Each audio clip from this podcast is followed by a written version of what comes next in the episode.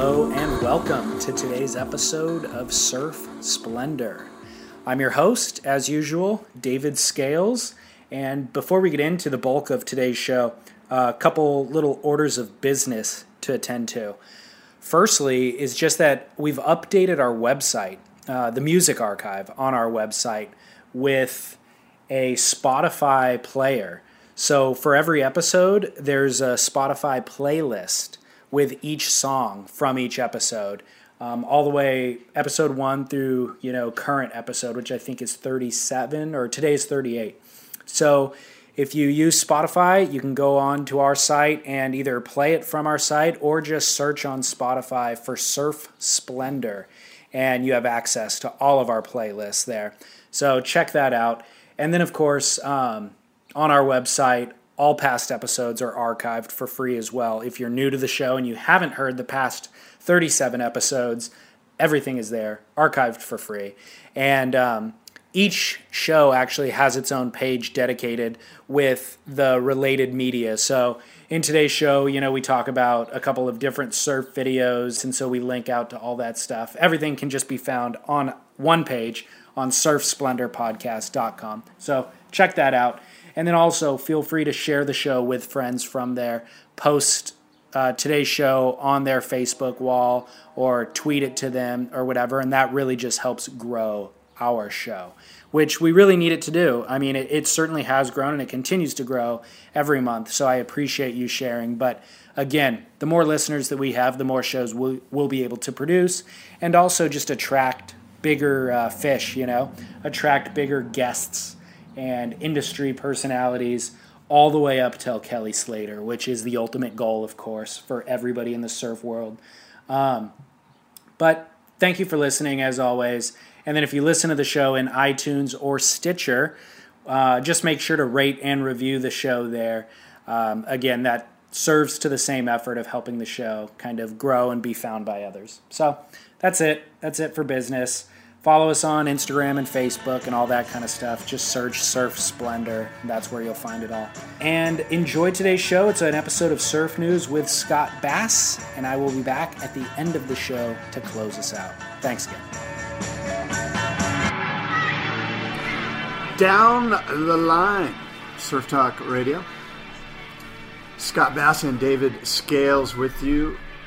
David, of course, uh, how would you say it? What did you you co co-host this show, Yeah, and yeah. then the weeks that we have off from this show, I publish my own show called Surf Splendor, which um, it's different than this show because this show we talk surf news and it's always you and I. Sometimes there's a guest, but with Surf Splendor, it's uh, profile pieces or just conversations with people in the industry. Steve Pezman of the Surfers Journal, for example. It only took me 15 seconds to have an old man moment there where I couldn't think of the word, where I couldn't think of the word that I wanted to say. Well, we haven't actually reset that kind of conversation in months, probably, so it's worth saying for new listeners, I guess. Yeah. So surfsplendorpodcast.com, that's David's website. I would urge you to go there. And then my website, down the line, Surf Talk, it's Oh, Down Down the Line Line Radio. Downthelineradio.com. Oh, man. Yeah. downthelineradio.com. Two old man moments in 30 seconds. Yeah, very good. Now it is uh, May 13th. It's a Tuesday here in Southern California. We have a very strong, incredibly strong, and rare Santa Ana for the springtime. Rare, but coincidentally, we had it last time we recorded this show two weeks ago to this day. Did you think? Do you think that this speaks to global warming and the change in the atmosphere and all of that stuff? Do you do you believe in climate change? Do you think it's occurring on a on a drastic scale, not like on an normal scale? I have no idea. I don't. I don't think that it's happening, but I don't not think that it's happening. I'm not invested or, um, you know, educated or up to date on the information well enough to form a opinion. Is it happening, Scott? That was a hell of a backpedal there, pal. Well, honestly, like I mean, I've seen things change, but I mean, the world's been around for so long; it's hard to say whether things are changing in decade spans. I would agree with that. I would agree with that. I, I think that uh, the sample size of Yeah. mankind being on the Earth is too small to determine. Yeah. Plus, I think planet Earth can take care of itself. It's you know we're just a little pimple on its bottom, to be quite frankly. to an extent, but um, I don't know the Santa Ana winds. We we have them occasionally. Normally, In the spring, right? it's rare. Okay. It's not a springtime thing. Usually, spring is onshore northwest winds. Yeah, for those who aren't li- don't live in the area, which is the vast majority of listeners, um, Santa Ana is the Santa Ana winds basically create an offshore flow. So in Orange County, if there's swell running when those winds happen, you get ideal surf conditions. And the the um, two weeks ago when it happened, that whole swell was featured on Surfline. They did a big feature on it was all of the swell throughout um, California, but a lot of the photos came from Orange County because we had the favorable winds. And today we have, as I as I mentioned, we have these beautiful offshore winds, real strong, like Hawaii. It's sunny and clear and dry, and no humidity. But the waves, there's no waves today, so it's pretty small. I know I'm going to try to surf on my way home, um, just on like a single fin or something. But last time we recorded, I texted you that evening when I got home because on the way home from um, where we're recording this show, which let's toss to that actually. Where are we recording this show? Well, we're broadcasting live from the Surfing Heritage and Culture Center in San Clemente. And David and I would urge you to come by and visit and check out the boards and check out the photographs and check out all the history and culture and heritage that is a part of the Surfing Heritage and Culture Center here in San Clemente. Surfingheritage.org is the website. Yeah, so we were recording the show here last time, um, San Clemente, and then I was driving north, and I pulled into Newport Beach and surfed the afternoon session with the favorable winds, and there was like maybe three to five foot combo swell running, so it was peaky. It was honestly like ideal conditions for Newport, probably a foot or two smaller than ideal, but still shoulder to head high. And I sent you a photo or two after that. Um, I surfed for three hours. It was unbelievably fun. Like one of the most memorable memorable days from Newport Beach that I've had in a long, long time. Little barrels, like guys who could barely surf, getting barreled and spit out of waves. You know, you just stand there basically and get spit out. Nice. So that was awesome. Good stuff. Um, I have a question for you though, just Yeah. kind of talking about personal surfing experience as you go through uh, different phases in your life where you have responsibility. You know. yes. Um, I got like five or six waves that day that I was pretty psyched on, like like good little barrels, and then one or two that were actually really good. One of them was good enough. It was a backhand uh, barrel going left. Like had to kind of work through it. Got spit out. It was awesome. You know, awesome enough to that a guy paddling out paddled up to me afterwards and was like, "Dude, that was so such a sick wave." And but my question to you is like, as cool as it was, it didn't feel as cool as I remember surfing feeling when I was younger. You know, like it happened and I was psyched, but I didn't like I wasn't giddy with excitement. I was just kind of like satisfied with excitement. Do you Yeah, you know, uh, some of this um, I think has to do with um, what is our perception of surfing? What is the reality? Would you surf if nobody watched you surf? Sometimes, you know, we surf because we want to get, you know, as kids, we want approval from our friends, you know, our fellow surf buddies. Right. We want them to, and, and we want people to watch us surf, and it's kind of a, van, a vain a vanity play, and it's it's it's kind of it's an ego uh, stroke, and so I think when you get to that place where you're like, you know what, him paddling up to me and saying, "Hey, that was a great wave," didn't feel quite as good. I, it sort of begs the question: Would you surf if there wasn't anyone watching you? Yeah, that you is know? good and if question. you did, how would you ride the wave? very differently? Yeah, I would have more fun if nobody was watching, I think. Um, I'd be less kind of self-conscious. I think that might speak to why you're kind of questioning Yeah. your enjoyment level. You Yeah. know, it's because you know what are you doing it for? Are you doing it for partly for an ego stroke, or partly because you just want to rinse off the stress of the day, Mm-hmm. or you know? And so I think a lot of things come into play there. Yeah, well, I think as a whole, the experience is more satisfying. I don't have the huge highs and huge lows. You know, like catching that wave didn't spike my excitement level, but when I go home at night or throughout the course of the week, I might not surf for another week. I'm still living off that kind of enjoyment or the satisfaction of having accomplished, you know, something that I enjoyed doing. Whereas in the past, it's like I'd get that spike of excitement, but the next day, if I wasn't at the beach at 6 a.m., I would then be spiking with a low, you know? Yeah, So- I do know. I, do, I I follow that completely, and I think it's important that you try to get in the water more. I don't think once a week is enough for you. That's not true. I mean, I, I was surfing a lot, especially during that run of swell, but I was just using that as an example. And and to further that point, though, that means having equipment so that you can get in the ocean every day. Right. And it means riding a stand-up board if you have to do a long distance paddle. Mm-hmm. It means riding a longboard, riding a fish, riding a shortboard, taking a hand plane if you want to go to the wedge and get wet. Yeah. But get in the ocean Yeah. because it's especially as we get older, it's easy to kind of get kicked off the horse and not get back on. And I think it's important for our stress level to stay in the water. Um, I know you got an email to read, but I've got a segue based on your point, which was um, a couple days after that swell, it had kind of gotten a lot smaller, and I was I was not psyched to go surf. Just my normal equipment, having had those great waves. And uh, Surfer Magazine and probably the Encyclopedia of Surfing also posted a little tribute video to Derek Hynd. Did you see any of that stuff? No, but I can imagine. I've seen plenty of what Derek does. So I- Yeah. the fin free stuff is incredible. That's what it was. It was like they posted a video of him riding kind of knee high, a knee high right, uh, on a fin free surfboard, doing little slides, and he has enough channels in the bottom of the board where he can get drive out of it.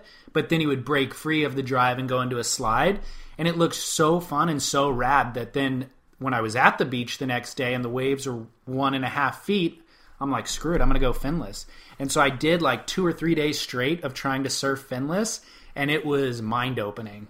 Yeah, It was crazy. difficult. I bet. so difficult. Like I learned from watching him just to stay super low. Yeah. Almost in like a drop knee stance almost, you know? But I was able to really figure it out and have a blast doing it. Like where I could kind of drive down the line a little bit and then at the appropriate part go into a spin and come out of the spin and um, I just it was like a day where kind of to your point I wouldn't have paddled out and I ended up surfing for 2 hours just being completely challenged new muscles were challenged too like I was sore in different ways because I was so low the whole time but um I just had a like it was a radical experience you know Yeah, guy. yeah You know what I mean? That's a yeah guy moment. Right Yeah, it was. I'll post the video on surfsplendorpodcast.com of Derek Hynd for people to see. Yeah. There's a lot of J Bay footage of him too, like Yeah. a double and triple overhead J Bay going finless. yeah. Crazy. So fast too. Yeah. You can go so fast. So Well, hopefully we've uh, inspired somebody to try that. Um, well, I'll get to this email. Uh, Teddy Allen from Miami Beach, from South Beach, Florida, sends us an email. And he says, um, I was paddling out yesterday afternoon after listening to the show. And um, this occurred exactly when you guys were debating the surfboard as art. Mr. Porpoise reminded me what real art really is it is an expression. With all due respect, I disagree with your asser- assertion that the surfboard is a piece of art. While many surfboards can be unique and can be crafted by legends, the material itself is not the art. Instead, the board is simply a tool for the artist, or in this case, the surfer, to display artistic expression through riding waves. So, in my opinion, the surfboard is analogous and, and analogous. analogous. Thank you. Analogous to a paintbrush.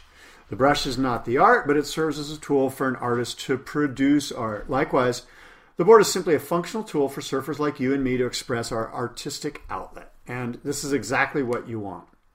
So Teddy brings up a great point, and then at the end of his email, he says, "Hey, you guys should talk about Mason Ho. He's probably today's hottest free surfer. Admit it, we love watching that whippersnapper, at least for now." So I know you have some stuff about Mason Ho we'll get into in a minute, but um, Teddy brings up some great points, and one great point that the board isn't the art; it's the tool. I really like Teddy's um, enthusiasm or like investment in the show, you know, to actually kind of uh, go into deep thought about what it is we were talking about. Which our, our point was kind of in reference to the boardroom show, which you're hosting this weekend, and which is just honoring board builders.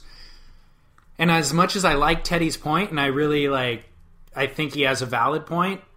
I would argue a separate point, which is that both things are artists. I agree, like the surfer is the artist expressing himself on a wave, but the craftsman is undeniably an artist too, and they're in fact crafting this block of foam, which is more analogous to a sculptor with you know either clay or, or marble or whatever the medium is. And what I think our point, maybe we didn't really talk about it enough last time. Our point was that surfing is the most unique thing because it's actually the craftsman creating functional art. So the the paintbrush thing isn't really a true example, um, and there probably isn't a true example out there that you can compare surfing with, and that's why we love it so much. It's one artist creating a functional art form that another artist can then use. Yeah, and um, you could take it a step further and just say perhaps if there were craftsmen that were making paintbrushes and each one was completely different, no two paintbrushes were the same, and each was made with different horse hairs and different types of uh, materials that would make for the paintbrush to be used on the canvas in a different way, then we would have the um, what's the word I'm having a problem. Appropriate metaphor. Yeah, there you go. So um, there's probably knife makers, you know, like Japanese knives that are, um, you know, incredibly meticulously made that tradition's been passed down for centuries or whatever, and but then there's just knives that you can buy from Cutco or whatever it is, you know. Walcut. Yeah. Cut Mart. Yeah, yeah. This is not an ad for Cutco. Cutco. Is there a place called Cutco? Yeah, it's Oh. like a door-to-door knife sales I had thing, you know, idea. direct sales thing. Okay, fair enough. Um, but at any rate, yeah, that's a great email. yeah, I- I Teddy like Allen, thanks, buddy, for the email, and thanks for listening in South Beach. And uh, Teddy hopes to get away from South Beach and get back to where there's actually waves that break. Man, I've seen some good waves in South Beach though. It's rare. nice scenery too. It's beautiful. it's warm, but it's Um, rare. Tell me, um, Mason oh Ho. Mason. Okay, yeah, So Teddy brought up Mason Ho as an incredible free surfer. We were talking about some of the greatest free surfers out there, and you know, I think I had said Rob Machado and Craig Yeah. Anderson, and we talked about Dane. I love- Mason Ho. Your thoughts on Mason Ho? First of all, I love Mason Ho. I do too. I think he's a great guy. He's a free spirit. He is fun to watch.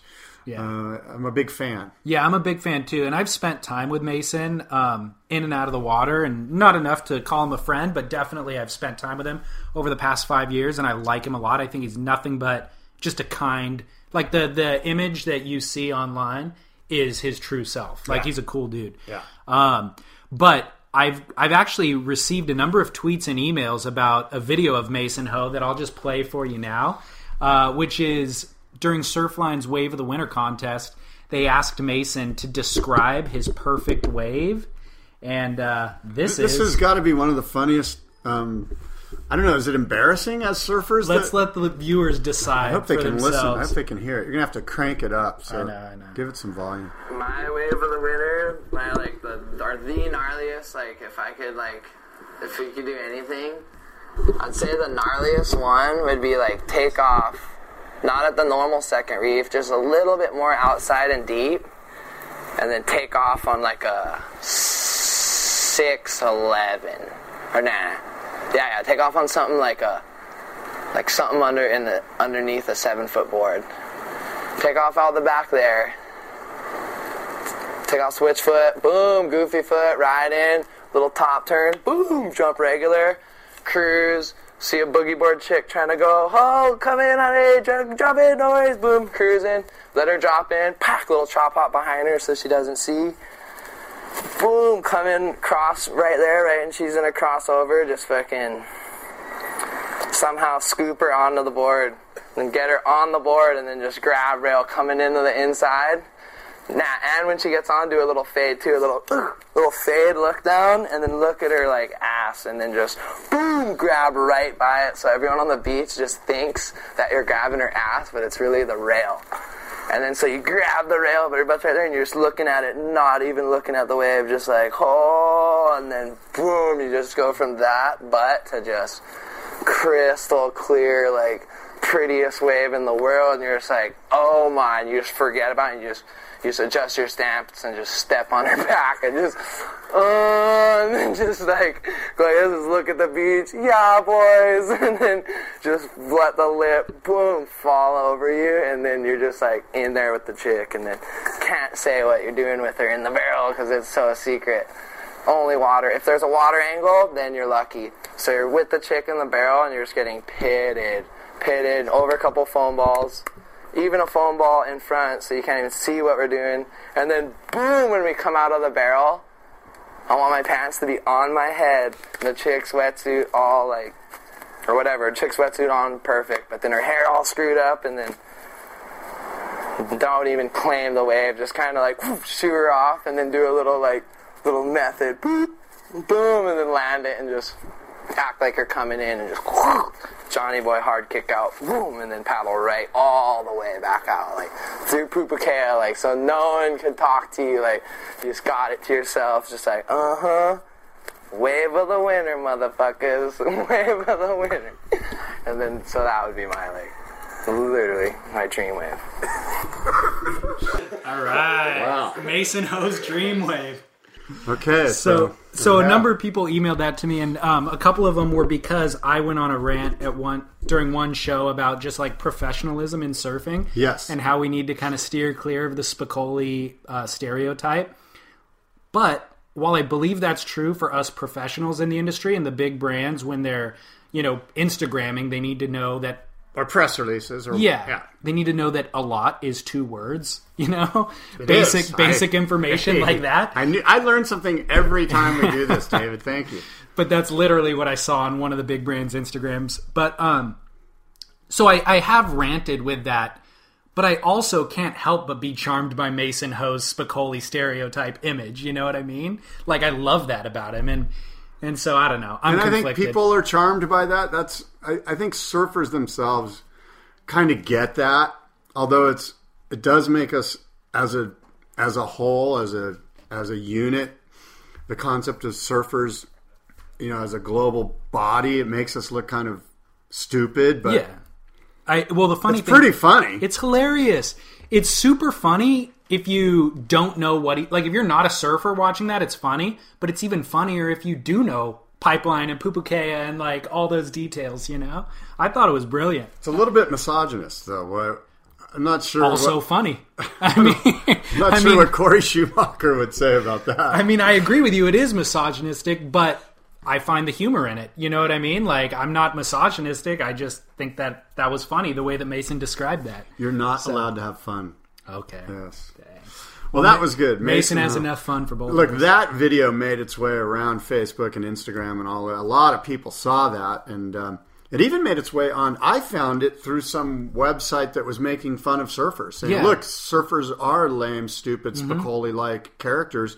Here's proof positive. Here's professional surfer Mason Ho. Listen to this guy talk. Can you believe what he's saying? Yeah.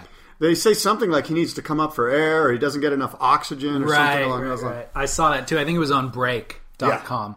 So yeah, it's made its rounds, but I don't know. It's brilliant. I loved it. Like, if you were a comedian, you could not script it funnier than that. Like Mason's classic. you know? I, I hope that that was one take and that was like sincerely one take, which I think like it, it. was. Yeah. you know, because uh, I mean, I'm not sure how long Mason thought about that dream wave of the winter, but it certainly was a dream wave. seemed off the cuff to me, man. He sort of left out the smell of her perfume and the plumeria that was perhaps placed perfectly behind her ear as she dropped in. And We'll have to wait for next winter. Yeah. he'll have another dream wave. Um, tell me about the San Diego Surf Festival or the San Diego Film Fest Surf Film. Yeah, Festival. San Diego Surf Film Festival. Wow, big success. You know, um, sold out crowds and a lot of fun. I um, I saw the Derek Dunfee piece on Twig. It was pretty good. You know, just it was rather raw. I don't think there was a lot of thought put into it. Oh, okay. Um, it was a short film, fifteen minutes of Twig. You know, mm-hmm. um, it wasn't. It was neither good nor bad. It was just a, a short film on Twig. You know. Okay. It was a Stoker. Um, and then I saw a movie called Granite Stoke, which was about New Hampshire, surfing in New Hampshire. the Granite State. Is that what that is? Yeah. Okay. New Hampshire's the Granite State, so Got it. it's called Granite Stoke or Got the it. Granite Stoke. And that film was neat, and, there were some really great moments. There was also, um, like most surf films, it was filled with sort of the same old cliches, you know, Mm-hmm. which is what, when I look at surf films with a critical eye, um, that's probably the one thing that I find um, problematic is that they're filled with the same old, you know, surfing so wonderful it changed my life. Um, you know, surfing. If you're a surfer, only a surfer knows the feeling. Right. If you're a surfer, you have to go to the North Shore. Every surfer has to do that.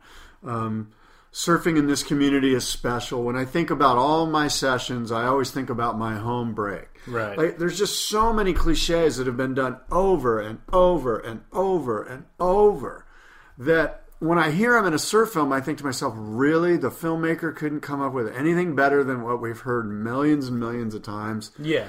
And and look, I don't want to take anything away from the passion that was put into these films. I think it's important that we do these films, that these films exist, that film festivals exist.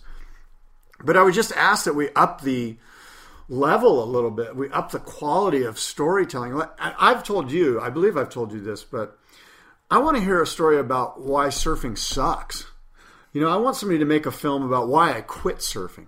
We know all the reasons why surfing's great. Please don't make me a film uh, make a film about that again. I don't want to hear about how great surfing is and how it changed your life and how, you know, the surfing community rallied around. You know, there's one central part of this movie. There's this little girl named Molly who sadly passes away from cancer. Wow. And the surf community there rallies around her. And it's great. And I actually got choked up. You know, I almost I, I welled up a little bit in my eyes and and it was very touching. But then they went on to say that, hey, you know what? This community's special because we rallied around Molly and her Right. parents. Well, guess what? Every community rallies around kids with cancer, and you know, it's not just your community, is what Yeah. I'm saying. And so they sort of made it seem like, hey, this community's special because we rallied around. Well, that's not the case. It was special that you did rally around her and her family. But there's communities right now that are rallying around Yeah. kids with cancer all around the world. wasn't unique to the surfing community. Right. And and that's sort of what, you know, if I'm going to be hypercritical, but again, I I find myself kind of parsing my words a little bit because I don't want to um, dampen anyone's enthusiasm to make a surf film. I would just suggest to you that you really find something unique and and go with it and don't make the same old surf film. Well, the best film, the best documentaries, regardless of uh, surf or not, are just about individuals, and they go into depth about telling an individual story. And so that's kind of what I'm more interested in. Is I would love to know the story of somebody with an interesting life who happens to surf. You know, surfing's part of their life, but Well, here's the thing. Here's the character in this movie, right? To me, the character in this movie is the state of New Hampshire. Okay. And surfing in New Hampshire. And they had some great footage of these guys that are hardcore snow. Um, you know, but this film could have been done in five minutes. Oh, okay. And it was 40 minutes. Right. And so there's, you know, obviously editing issues. Um, but again, Yeah. I don't. I'm not saying it was a bad film. It was a great movie. I'm glad they make. I'm just sitting here telling you that look as as sort of a, a talking head here on the Yeah, podcast. yeah, yeah. I have to tell you the way I felt about it, and that's the way I felt about not just that film, but lots of surf films. And I've seen lots of surf films, and quite frankly, films that I've made that were Mm-hmm. horrible and cliche ridden. And it's time to up our game a little bit and let's do something. And like I said, one of the greatest films I saw was a film about surfing in Finland. This was last year, not this year. And because Finland became the story, I that's interesting to me. That's the character. That's the protagonist, and um, Yeah, I I agree. Um, like in with surf, whether it's documentary film or just surf edits, you know, just uh, surf porn edits, so to speak. Both of those have become very tired to me. Like I haven't really seen anything in in probably years now that really inspired me or was fresh or new. Um, there's probably a few actually that I have, but I can't think of them now. Maybe we've talked about them on the show, but by and large, it's like people just keep following the same formula, and it, and it is tired. it is. Was there any that you saw that you loved No, but I only saw three movies. one night, basically? Yeah, I just went to one night. I saw three movies and um, nothing that I loved, but I'm sure there were some great films. I only saw just a small sampling of what was available. And again, I'm not saying they were bad. I'm just saying that certainly there could be improvements and there were many moments in the films that were great. And I'm not here to I don't want to be the guy that poo-poos the filmmakers because I know how much heart and passion it goes into making a film. It's hard and it's there's no money in it. It's time consuming. Um, Sounds like podcasting. yeah. But you're also a guy who's seen hundreds and hundreds of surf films. So for an average viewer at the film festival, they might have loved some of this stuff because it was fresh to them, you know? Yeah. Yeah. What, uh, I reached out. I mentioned last podcast that I wanted to do a show from there or with some of the filmmakers. I emailed, I would say, six of the filmmakers, none of which transpired to an interview. So that was unfortunate. They didn't get back to you, or it just didn't work out, or whatever. half didn't get back and half were out of town and um, so it was like I, I kind of these questions that you and i have right now that we're bringing up is the exact stuff that i wanted to discuss with them Yeah. and um, i'm unfortunately haven't been able to pull those together but maybe we'll make it happen you know on a month unrelated to the surf film festival just do it on its own It used to be uncrowded. Now it's crowded. We should do something about the um, etiquette in the lineup. is that That's that was another one, one, of, of, the themes. No, I mean, Really? there's just the same themes throughout okay. every single movie. It's Right, like, right. really? No kidding, dude. Yeah. You had to put this on film? Can you send me an email? on a completely i don't know incidental on an incidental note um, one media platform that i've really enjoyed lately are surfing magazine's flip books have you seen those No. okay so um, they're basically a digital magazine so Do you have to subscribe? no, you don't. Surfing Magazine's been pro- um, producing them f- after each event, after each uh, ASP WCT event. So um, rather than devoting a lot of space in the print publication to that, you know, to a contest, they've been creating these digital magazines, which run 100 pages sometimes. Um, that are really easy to navigate and use. Like there's a website that you publish them on called Issuu, and you basically just click on it. It opens up into your full screen, and you just flip through pages, and you could zoom in. You can read the text real clearly, but um, because there's and there's no advertising in them either. It's just their staff photographers and staff writers unpacking the event, the contest um, and they're really well done. And it's like all this great imagery that they spend two weeks compiling during this contest. They cover a lot of the free surfing a lot of the time, so it's not just the event, but it's everything that surrounds the event. Really cool portraits, really cool dialogue and captions and stuff. Um, they're fantastic. So I'll post the last events. I'm sure that they'll then post a Rio flip book because that event just ended yesterday. But um, I'll post the Bells Beach one at least because I know that's published already. Well, I guess that's a good segue into the Rio event, right? Yeah, there's a lot of ASP stuff actually. A couple acquisitions. Rio just ended. Rio de Janeiro. yeah, Congratulations to Michel Bourez Sally Fitzgibbon. and Sally. Yeah. Sally Fitzgibbons. The Spartan and Sally Fitzgibbons. Yeah, two Spartans kind of. Yeah, Sally's sort a of. Spartan like.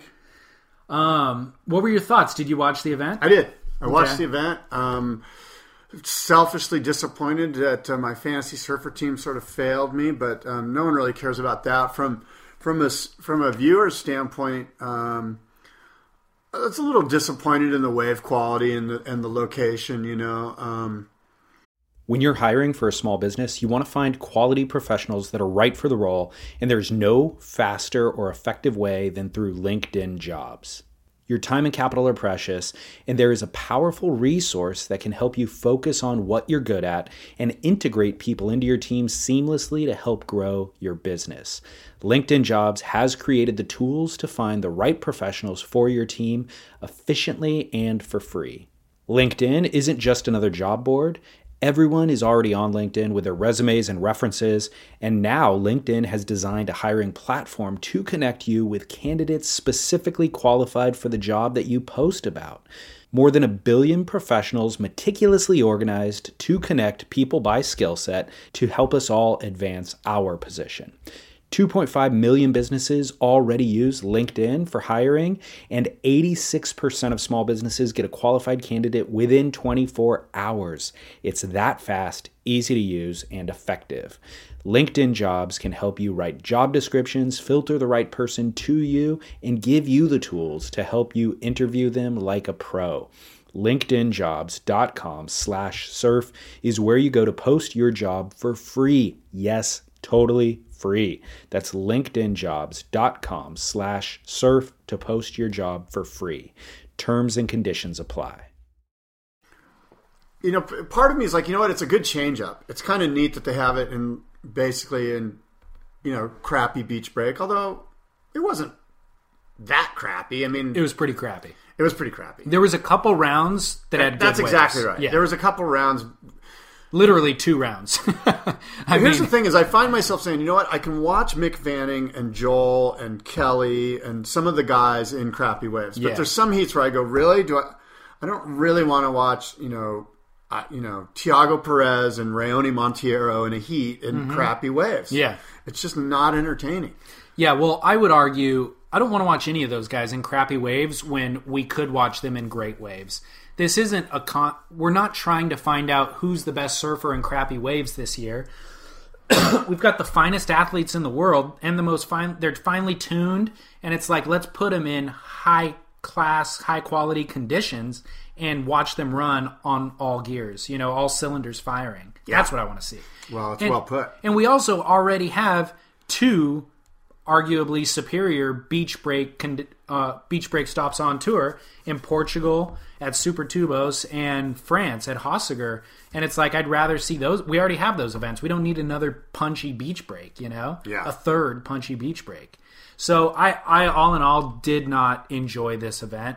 Um, I'm glad it was. It happened so quickly. They they kind of pounded through it. Yeah, they did, and um, a lot of shakeups too, like Mick Fanning losing in you know the third round, and um, kind of guys winning heats that you didn't expect to win heats. Kolohe Andino obviously made the final. Yeah, that was a which was breakthrough huge performance deal. for yeah. Kolohe. Um, Travis Logie, you know, had a pretty impressive performance. Like guys that just kind of they were able to leapfrog a few spots in the rankings. Travis Logie is good for one or two events where he he does goes pretty far each Mm-hmm. year. You know.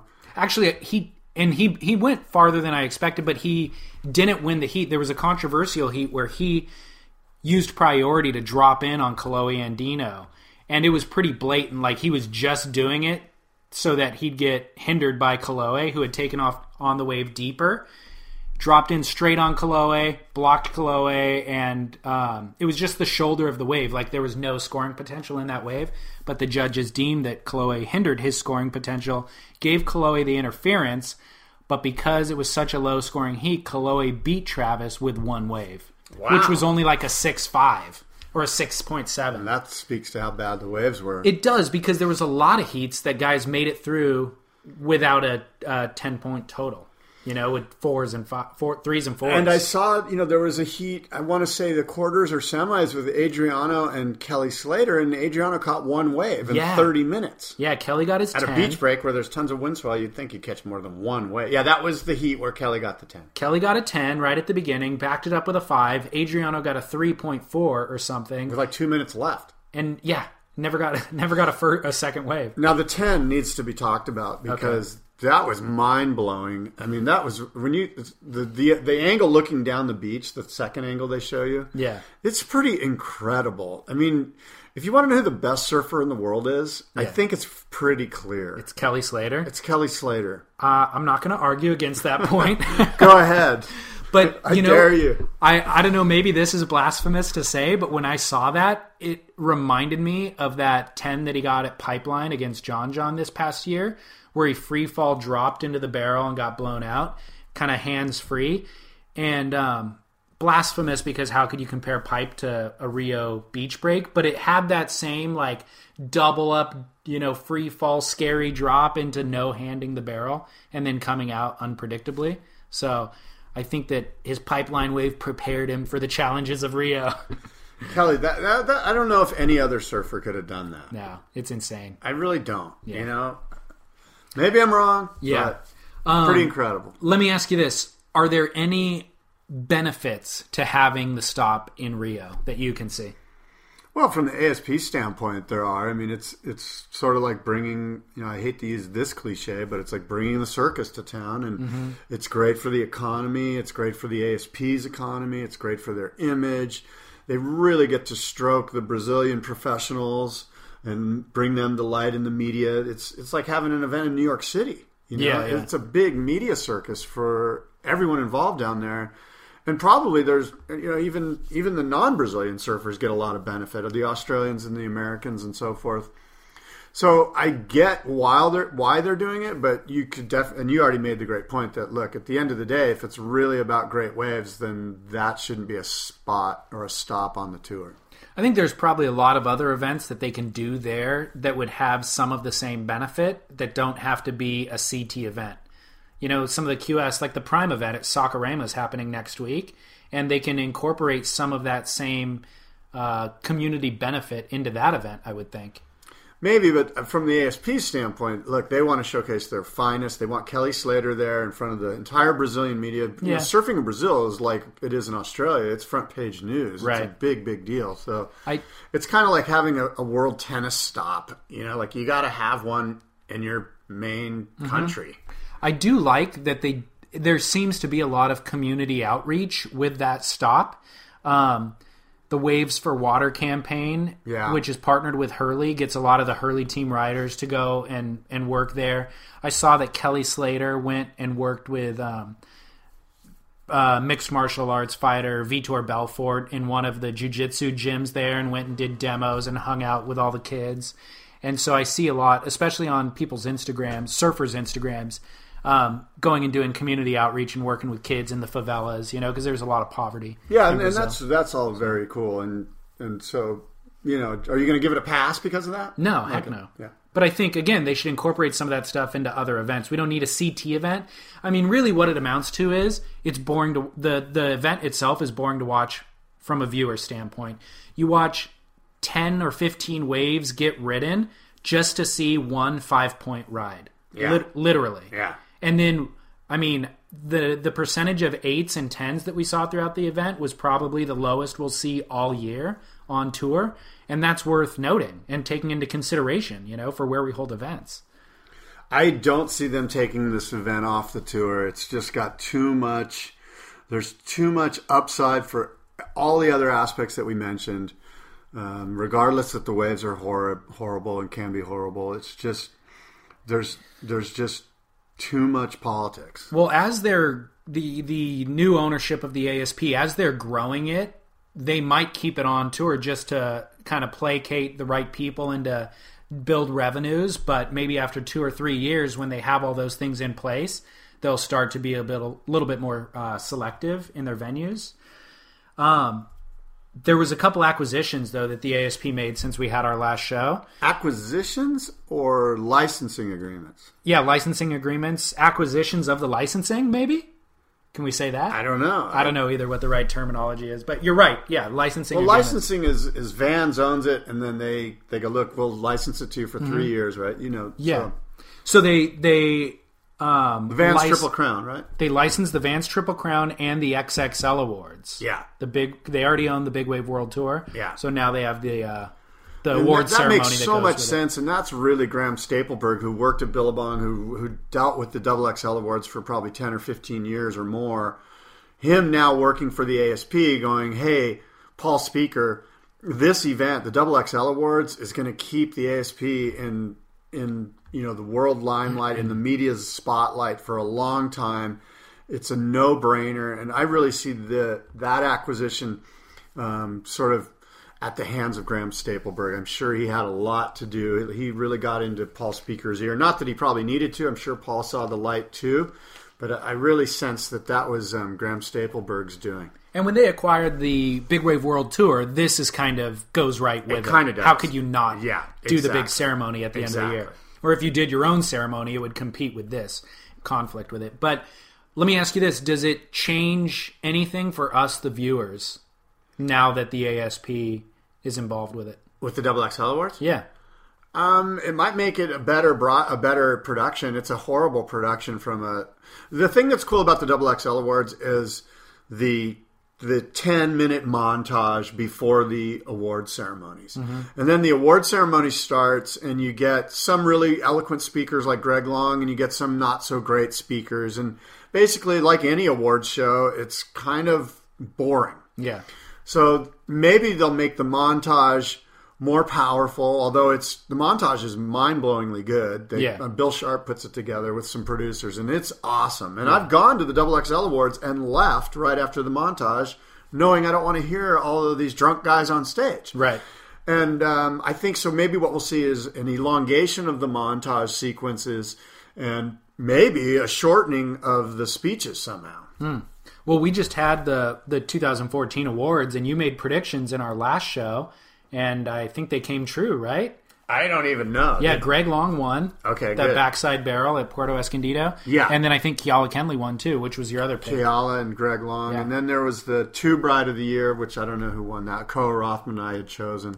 Yeah, Koa won that too. Yeah. So good, good calls, man. Hey, I'm a voting member of the Academy. They're probably going to take me off as a voting member after my uh, criticism here on the air. Well, and after you don't even know the results of who won. well, I watched it and I watched the montage and I watched Graham Stapelberg up there, who's very eloquent. But once you start getting into yeah. it's just you know you've been to one award show, you've been to a million of them, and you kind of lose it. Well, I think part of the benefit with the ASP being involved now is um, co-sponsorship stuff. Like they're probably that's really what they're doing with the WCT tours as well, which is partnering with Samsung, getting more money invested into it, getting uh, more eyeballs on it. You know, that's also their partnership with YouTube.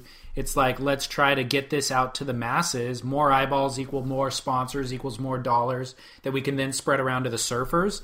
So, um, you know, we, we can bet, we can debate whether that's good for the sport or not. We have in the past, but the reality is, you know, they'll be able to improve some of the production stuff that you're talking about, and uh, maybe some of the awards too. You know, the prize money for the surfers. A cool thing that they could do in Rio, as I think about it, is let, let's say they have the event at that island on the um, Fernando, Yeah. yeah, that island has great waves. It's a national park. There's no infrastructure for a major event there, but they could have the contest there and then beam the event live to downtown Rio at an event structure and have like a what do they call those fan experiences? You know, where mm-hmm. you just have massive, large screens and you have the event going on in great waves in Brazil and you have tons of energy around the Rio de Janeiro Fan Festival, but still great waves that they can all see, although you're not there in person. But the Brazilian fan base is so passionate that I could see them showing up with flags, being excited about their their their guys in their heats and jumping up and down and singing songs about Brazil right there in downtown Rio as the good waves unfold uh, on the other coast. that that uh, location, Fernando, whatever it is. The Nahorana. Yeah, have you been there? No, but I would love to go there. it, it looks beautiful. so incredible. and that's like, another thing from a tourism standpoint. They could really highlight that area. it's like they refer to it it's like jurassic park you know and um, the waves are crystal clear blue water and perfect beach break barrels It looks beautiful. I would Yeah. love to go there. yeah i would love to surf there too um, and then the asp's involvement with the triple crown license um, they're basically saying that it shouldn't change much for the viewers vans is still the title sponsor one key factor though that i read was that the new feature of this year's Billabong Pipe Masters, which is part of the Triple Crown, will be the Pipe Trials event. Right. They're going to do an event within the event. Right. So it'll exist like the normal trials events do Yeah. in other parts of the world. Yeah. Previously, the two wildcard entries came from the Volcom Pipe Pro, I think. Well, yeah, a series of events in Hawaii. Okay. Volcom Pipe Pro being one of them, but there was a series of events that led to like the Hawaiian champion that got his the two guys that got their seeds. Right. And in the past, wasn't it more than two local wildcards, though? Well, yeah, there's like, there was, like, 10. sixteen or something. You Yeah. know? and um, so the the winners of the Volcom Pipe did get in. The, the top two guys, and then they also took the top HPAC guys, the Hawaiian Pro HPAC it. guys, and put them in there. And that was so that equaled like a total of twelve or fourteen Hawaiian local pipeline specialists. Right. And now they're taking all of those specialists and putting them into a trials event, which they used to do. They Right. used to do a trials event, you know, not too long ago, ninety nine or something. So 32 pipeline specialists um, and local Hawaiian uh, professional surfers will be vying for two wildcard spots. Right. Um, and then there's an additional 100,000 prize purse for that trials. That money is to acquiesce and to appease the locals because I don't think the locals are stoked on going back to this. Right. They want all of their guys in the main event. Mm-hmm. Now they're going, look, we're going to do a trials like we used to. There's only going to be two of you guys in the main event getting all the like um, positive media play and airtime and the potential to be a, a pipeline champion. There's only two of you, but we're going to give you a hundred grand for the trials. So Yeah. guess what? You're going to win a bunch of money too. I'm probably going to spread that hundred grand over all of you. So you're all going to get some money because Yeah. they all want to get paid. Well, among 32 people, that's a decent paycheck even for last place. Yeah, I mean, let's say they get fifty grand and then spill the rest of the fifty grand out amongst the, the, the remaining field. It's going to be pretty good for them. And and when I read that, I said, okay, this is how they're going to appease them because mm-hmm. otherwise that wouldn't that wouldn't play very well. Yeah, and that was a complaint that we had uh, with the last season too. Was just like, why is the wild card entry system different for this event than other events? So I'm glad to see it um, it go this way, and also it it's benefits the uh, WCT guys who wait all year to surf pipeline basically. And even if they go surf it in the winter they're really not going to get waves. So this gives them same access to the break and to this contest that they have in the other events throughout the year. Because the way it worked last year was the first round for them was an elimination round you know? Whereas in other events the second they get if they win the first round they leapfrog to the third. If they lose in the first they get to go into the second and have a second chance basically. So this allows that to take place at pipeline I also heard some chatter on the message boards about um, the uh, Marty Thomas and the Triple Crown guys had a meeting with the permit people in Honolulu. They came out of the meeting basically saying, "What did the meeting? What happened in the meeting?" And there was some chatter that, well, this now means that all heats are man on man, oh really which I thought all the heats were man on man anyway, even though they were overlapping man on man. okay Were there any three man heats? I think even in like the Reef event at Haleiwa Yeah. and Sunset Beach, I, I, I don't know. I, we would need to do some more research on this. Okay. But I heard some chatter online about all heats are going to be man on man heats. I can't imagine they're going to do that in at Sunset Beach. But we'll no yeah that'd be crazy uh interesting though i mean i could see him doing it at pipe. Maybe that's what it was. yeah Because, you know, before they had to do overlapping heats, maybe now they're just not going to have overlapping heats because the main event's only going to have 32 guys. right interesting all right well we'll get back to that i mean if they probably haven't even published that information but you and i can ask a few people and then talk about it on our next show get to the bottom of it um you want to hear about a shark deterrent wetsuit Yes. All right. Hamish Jolly is a swimmer and uh, entrepreneur in uh, Australia. And he basically did a TED talk talking about this wetsuit that he's created. And um, basically, it's just a wetsuit with that's banded with white stripes to Yes. kind of replicate natural poisonous uh, marine life. And um, they've done tests with it, of course, in the ocean in sharks' natural environment, where they put a dummy with the wetsuit on versus a dummy with a black neoprene wetsuit, and they film it, and they have video of that in his TED talk. And I'll post the TED talk on surfsplendorpodcast.com. What happens?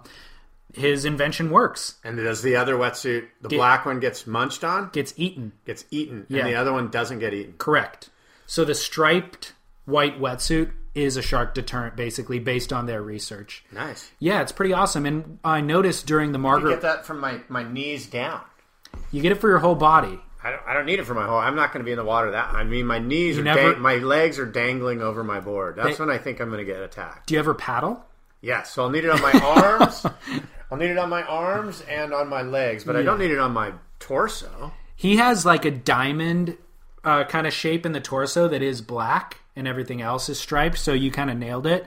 But um, I noticed during the Margaret River event, I think it was Taj Burrow's caddy had a wetsuit like that. That was like homemade though. It looked like he had even sprayed it maybe uh, with white stripes. And so this research had been out there for a while, but this is the first guy who's actually done significant amount of research on his own, and he's having an independent um, study like research group also kind of do their own research. So I, it'll be a while before the wetsuits come to market. But he was saying, you know, I look at ten years in the future, and I can't imagine that wetsuits will still be black. I would agree with that. That makes tons of sense. Why wouldn't we just go with the white stripes? But our, so this suggests then that there's no animal in the in the ocean that has white stripes or that has this striped camouflage feature that gets attacked by sharks. Well, he used the example of the pilot fish, which swim with the shark and feed off the shark, which the shark never attacks. You know, and there's snake species in in Fiji that have that same banding on them. It's a very, um, and then there's some species that actually uh, convert to that when they go into defense mode. You know, they can they can alter their look. So The only problem is we don't look good in stripes. It makes you look fat. Actually, they're they're horizontal. I wonder if we could do vertical stripes. They better go vertical, Elongate. especially for us middle-aged men. Um, this kind of relates though to the shark culling controversy that exists there that we talked about in yes, the past. WA, Western Australia. that actually came to an end. I don't know if you remember when we reported on it. They were Yeah. doing like a three month trial window Yeah. of shark culling. Yeah. Um, since Ja- they they ended that recently, and so um, what they found was that since January, more than hundred sharks were caught on the drum lines, and um, and I think let's see, it says many were released because they were smaller than the three meter minimum size, but at least a few dozen sharks were killed, including smaller sharks that were drowned after being hooked. In one case, an eight foot tiger shark was revived by con uh, conservationists after it was released from the large hook. So interesting, and uh, I don't think all the you know the the data points are in to really determine whether or not it was successful or not. But that's the update, so we'll keep you posted on that. Have you seen this? Um, speaking of sharks, have you seen this Laird Hamilton golf board where No. he's so Laird Hamilton, um, you know, the one that many blame for the stand-up paddle uh, invasion or um, popularity. Laird has invented this new golf board, which is basically it's like a Segway. And in this video, Laird paddles through a lagoon, steps off his stand-up paddleboard, steps right onto this Segway for golfing, and is immediately on the first tee box with a three wood in his hand. And as the uh, this basically it's a, a skateboard with big wheels on it. As it moves through the fairway, Laird is swinging the golf club and hitting the hitting the ball and moving along at a you know brisk clip here On land, on land on a golf course. so it's like amphibious vehicle. Yeah. Oh, so it doesn't go on water. No, no, no. I'm it's sorry. for Okay. golfing. Gotcha, gotcha, gotcha. It's for golfing, and the idea is to increase the speed of play. I get it. preserve the traditional game of golf, but change the way. So anyway, that that's um, Okay, so it's a skate. It's a motorized skateboard for the golf course. it's a motorized Segway, like a mall cop. Thing. Gotcha. I had envisioned exactly as you had described it, but on water. And he No. he designed it. Here he goes. We're watching What? Laird now. He, I don't know if he designed it, but he's their official spokesperson. Wow, he gets involved in some weird stuff, dude.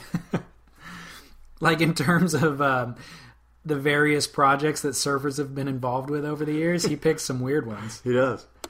Anyway, so the Laird golf board. Um, I don't think you'll see that on fairways anytime soon. I don't. I don't know if Gosh, that's going to go over very well wow. amongst the traditional golf world. Yeah. Um, did you hear that our uh, Chas Smith, who we've discussed at length in this show, is leaving surf writing? Yes. Oh, you did. yeah. Okay. He's hanging up his Yeah. his surf pen. Published um, a piece on Surfing magazine, and this is a month or two old news, Yeah. but we never got around to talking about it previously. Yeah. But basically saying he's going back to war correspondence and abandoning surf writing. So, Well, good for him. yeah. I, I don't know. Um, He's out on top. Go out on top. yeah, I guess. Is he on top? I, you know, He wrote a book. he did pretty good be on book. top. I mean, people are talking about it. I don't think he's allowed back on the North Shore. Yeah, Welcome to Paradise, Now Go to Hell is the name of his book that we've discussed. Yeah. For those who haven't listened, controversial book on the North Shore. Um, Oh, you should definitely read it. It's a great read. Yeah. Super fun, easy to read book. I've been following him on Instagram, and he's been posting a lot of stuff from, I think he's in Georgia right now, but a lot of stuff from the Middle East. Um, so, interesting, you know? No, I want to share with the listeners and with you, David, my favorite podcast. And I'm, Well, Surf Splendor podcast, obviously. no, no, What? you're. I'm sorry. I'm so sorry to tell you. Have you ever listened to an episode? Yes. All right. I listened to the Cori Schumacher episode. All right. All right. The Thomas Jefferson Hour is an incredible podcast. It's produced by two gentlemen. One, Clay Jenkinson, who is um, is a acad- academic. He's a humanitarian scholar, and he's a an expert on everything Thomas Jefferson. And in the Thomas Jefferson Hour podcast, Clay goes into character as President Jefferson and then his co-host asks the president questions about just relevant issues of the day, today, or back in uh, you know Jefferson's era. They'll have a different topic each show. Each show they have a different topic, and it's fascinating. I'm a history geek, and uh, I find it just just you know I can't get enough of the Thomas Jefferson Hour podcast. So if you're not listening to Surf Splendor podcast or or Down the Line Down the Radio. Line Radio, you might check out. And you, if you're a, a history freak like me, you might check out the Thomas Jefferson Hour. And you'll I'll have you know that they take phone calls from listeners and they ha- take emails, much like we do. And I have called in and been on the Thomas Jefferson Hour podcast, and I asked President Jefferson about surfing, what he thought of the idea of riding waves, the idea of spending idle time chasing waves down, not nothing of any sort of industrious endeavor. It's it's all quite um, seems to be, uh, you know, the just lazy, quite frankly, what we do. And um, you'll have to listen to President Jefferson's response. And this was a few years ago now. well, you just had your third old man moment. I did. Yeah, we talked about this previously on this show. Oh, we did? Yeah. God.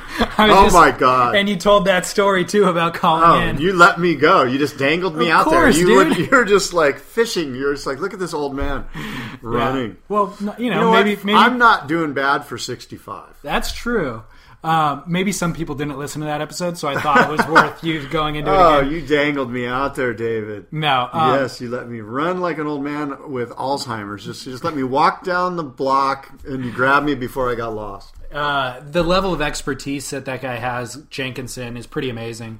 He can Yeah. talk. He's like, Have you listened to it? Yeah. Oh, yeah. Do you like it? Um, no, I don't. Oh, you don't? Oh, well, you got to be a fan. I do like it, but I only like certain subjects that they talk about. Like they did an episode on uh, intellectual property, which was kind of boring, but then they did an episode on Benjamin Franklin, you know, Yeah. and that was really interesting. Yeah. They did an episode on um, wine because Thomas Jefferson was huge into wine. Yes, he was. So I listened to that, and that was really interesting. Um, the women of Jefferson, I thought was pretty good too. So yeah, the, but yeah, the amount of detail and expertise that he has is, of course, makes it compelling. Well, he, he's incredible. I just want to double check his name. I don't know if it's Jenkinson or Yeah. if it's Jenkins. Clay. Yeah, it's Clay Jenkinson. Yeah, Yeah, okay, yeah, Clay Jenkinson. He's. I find the I find the show fascinating, but I am a Jefferson geek. So Yeah, very cool. Um, Chris Ward caught an incredible wave at Puerto Escondido. I don't know if you saw it on Surfline or not. It was my the wave. must see moment, dude. That's your must see moment. Yeah, Yes. it's an incredible tube ride. It was just last week during Yeah. the South Swell. And Chris Ward will be at the boardroom. Um, you can come talk to Chris and Cory Lopez about uh, Chris's wave. But uh, enough about the boardroom. That ride was incredible. Very late drop. He almost skidded out at the bottom. He sort of bumped his rail and finally caught his line. And uh, pretty neat ride. Uh, One that kind of makes you go, you know what? I need to go to Puerto. That was insane. Made me think I never need to go to Puerto. yeah, it's pretty heavy. um, heavy closed out beach breaks, you know. Yeah. But um, I mean that rep that ride to me, it is my must see moment. Um, not to jump ahead in the show, but it's my must see moment because it reminds me of everything that I grew up loving about Chris Ward. Like and and I did, you know, I loved Chris Ward, and I used to see stuff like that from him all the time. You know, uh, and nowadays we don't see it as frequently. And when we do see him, he doesn't always have that same amount of spontaneity and just radical rawness. But that moment was was the epitome of it. He he's care he's uh not careless. What's the word I'm looking for?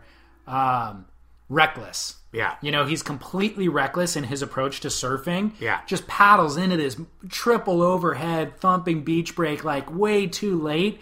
And then just all he's looking at is making it to the bottom. But when he does that, he then instinctively just kind of digs in and jumps up into the, the line that he needs to take, kind of free falls in, barely catches his fins at the bottom, jumps into the high line, and then the thing just almost closes out, just runs way down the beach without him. You can't even see him. You're looking into it, can't see him. The thing spits. He comes flying out, and he's just enthusiastic, like claiming it accidentally.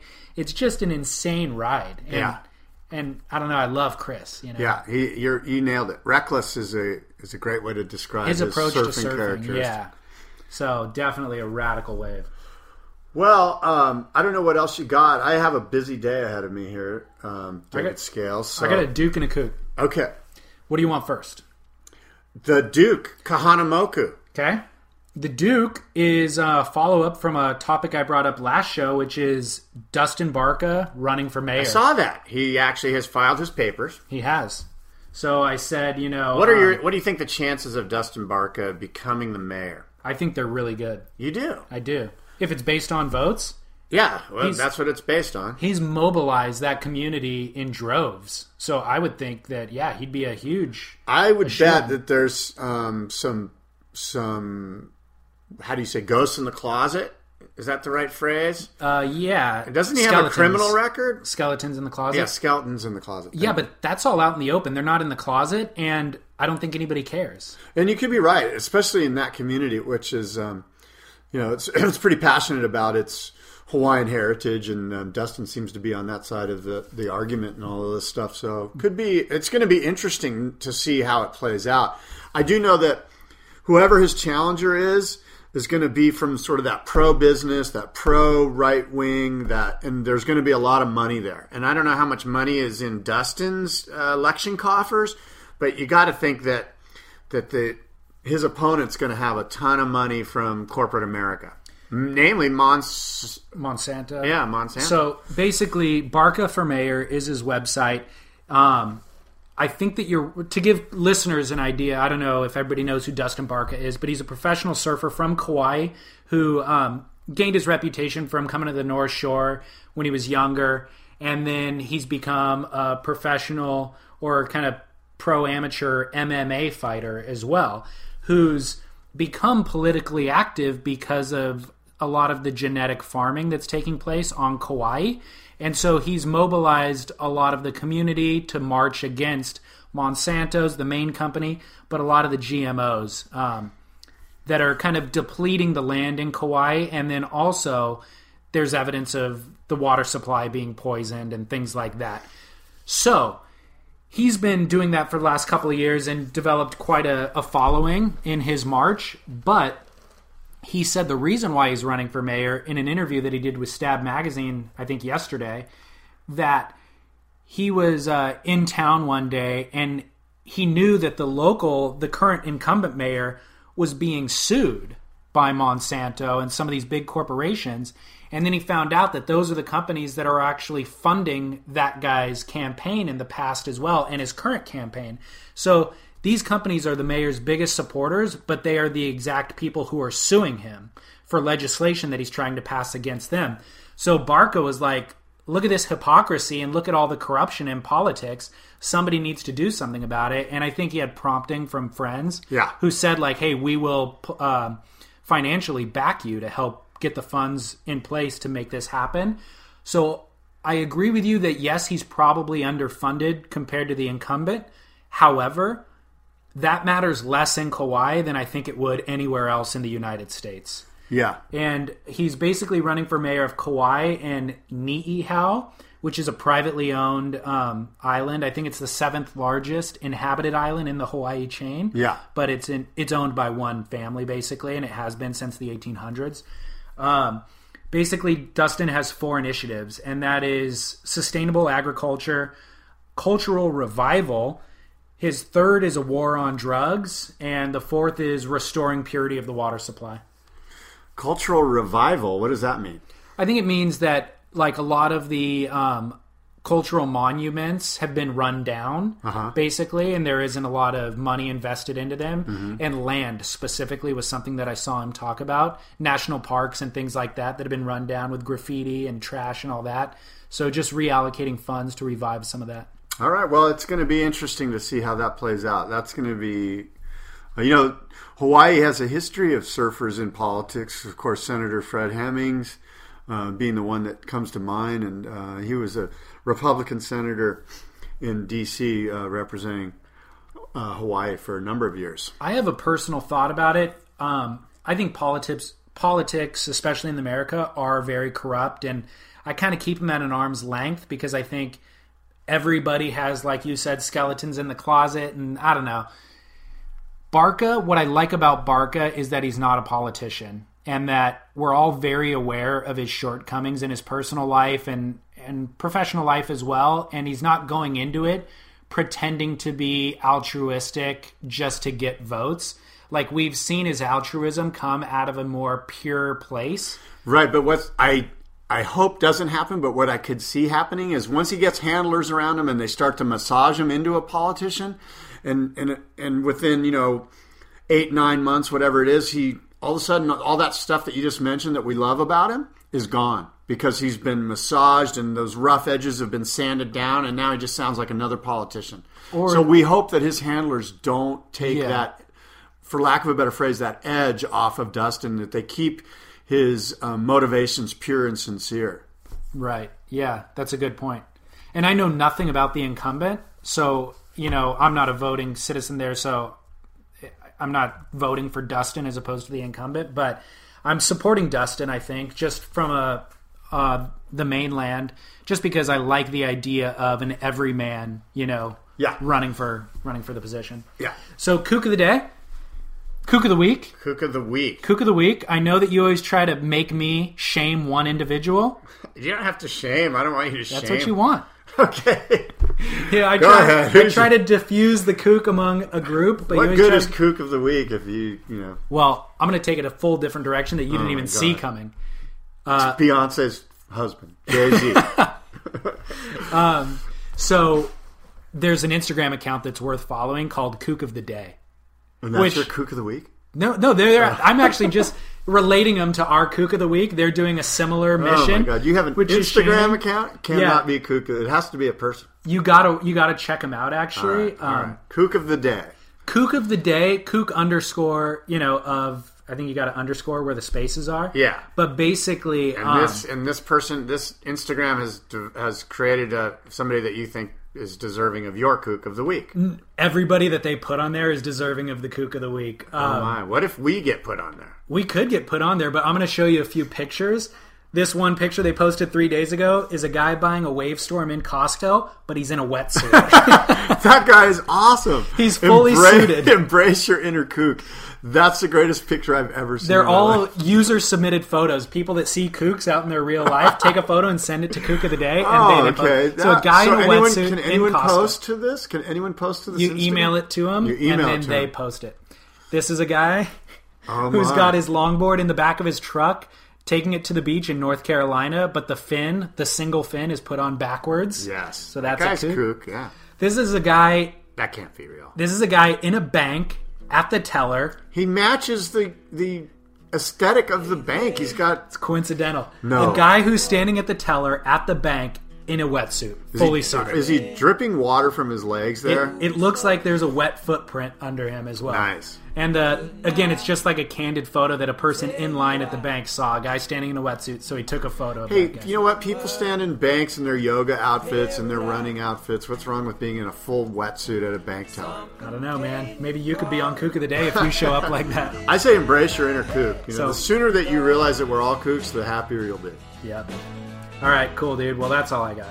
All right, well, great show. Um, again, our emails uh, hello at surfsplendorpodcast.com and s- Surf Talk San Diego At Gmail. at gmail.com. Even though Scott knew one email address, it was my email address. That was the fourth old man moment of this show. And for the record, I'm not 65. 67. He lying about his age. Mentally, I might be 65. Anyway, until next week, thanks for listening. Uh, adios. Aloha. everything I own.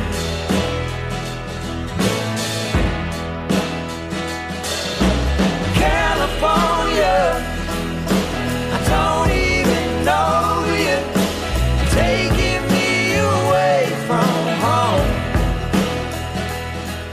for listening to today's show. Thank you, Scott Bass, for hosting. We didn't really get into it in this show, but this is a big weekend for him coming up. May 17th and 18th is the Boardroom Show, which is Scott's baby. He is the director of it, the uh, creator of it, and it's a pretty big deal. It's the industry's largest surfboard consumer show. So it's just like any other, um, you know, convention center type show for any other industry, but it's all surfboards and it's everybody's there. I mean, board builders from iconic kind of legendary dudes from the early days all the way up to Matt Biolos and all the current guys. So if you're interested in surfboards or surfing in any capacity, it's an amazing show and you should go if you're in Southern California. It's in San Diego at the Del Mar Fairgrounds. Uh, boardroomshow.com is his website. Everything you need to know can be found there. I'll be there. So so that is it for today's show. You can find everything that we discussed in this show on surfsplendorpodcast.com. And then make sure to check out the updated music archive, updated with the Spotify player, and go back and listen to all the music from past episodes. Or just search Surf Splendor on Spotify, and you can find our account and um, all of our playlists. So enjoy that, and uh, thank you for listening. Thank you for always sharing this show. If you listen in iTunes or Stitcher, just make sure to rate and review the show. That helps others to find it. And uh, I guess until next time, we'll be back with a lot of new series of uh, board builders and shapers interviews based on this weekend's boardroom show. We've got a lot of stuff lined up and we'll kind of sprinkle them in over the next few months. So not to hit you with all of you know board building episodes in a row. So anyways until next week this is your host david scales saying thank you for listening.